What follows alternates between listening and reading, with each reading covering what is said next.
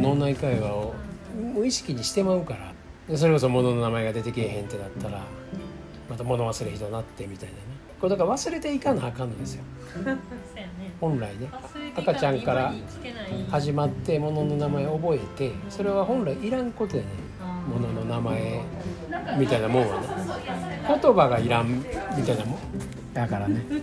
物忘れがあかんっていう、まあ、概念に気づくいうことですよね。あでさっきもツバスのカルパッチョ ランチでなでこれツバスって何やったっけみたいな。ほんならその出世魚のなこれ、まあ、沖縄とハマチやみたいなのがハマチが出てけへんかって一瞬な。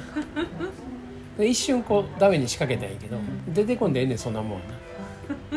だから覚えたことをどんどんどんどん忘れていくっていうのがあ晩年ね。忘れていって要するにシンプルな私としてねしかもその抜け殻の方へ行くみたいな。こう戻っていく。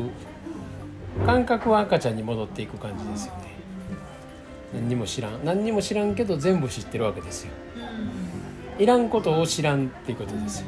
だけどいることは全部知ってるんです赤ちゃん。はで変に大人になっていらん知恵つけていらん言葉を覚えていらん人付き合い覚えてああせなあかんこうせなあかんで偽物人生を送ってきてそれ全部言葉から始まってるから。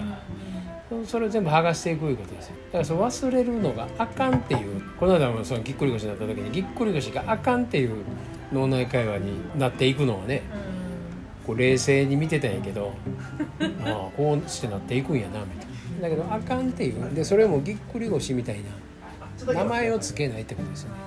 うん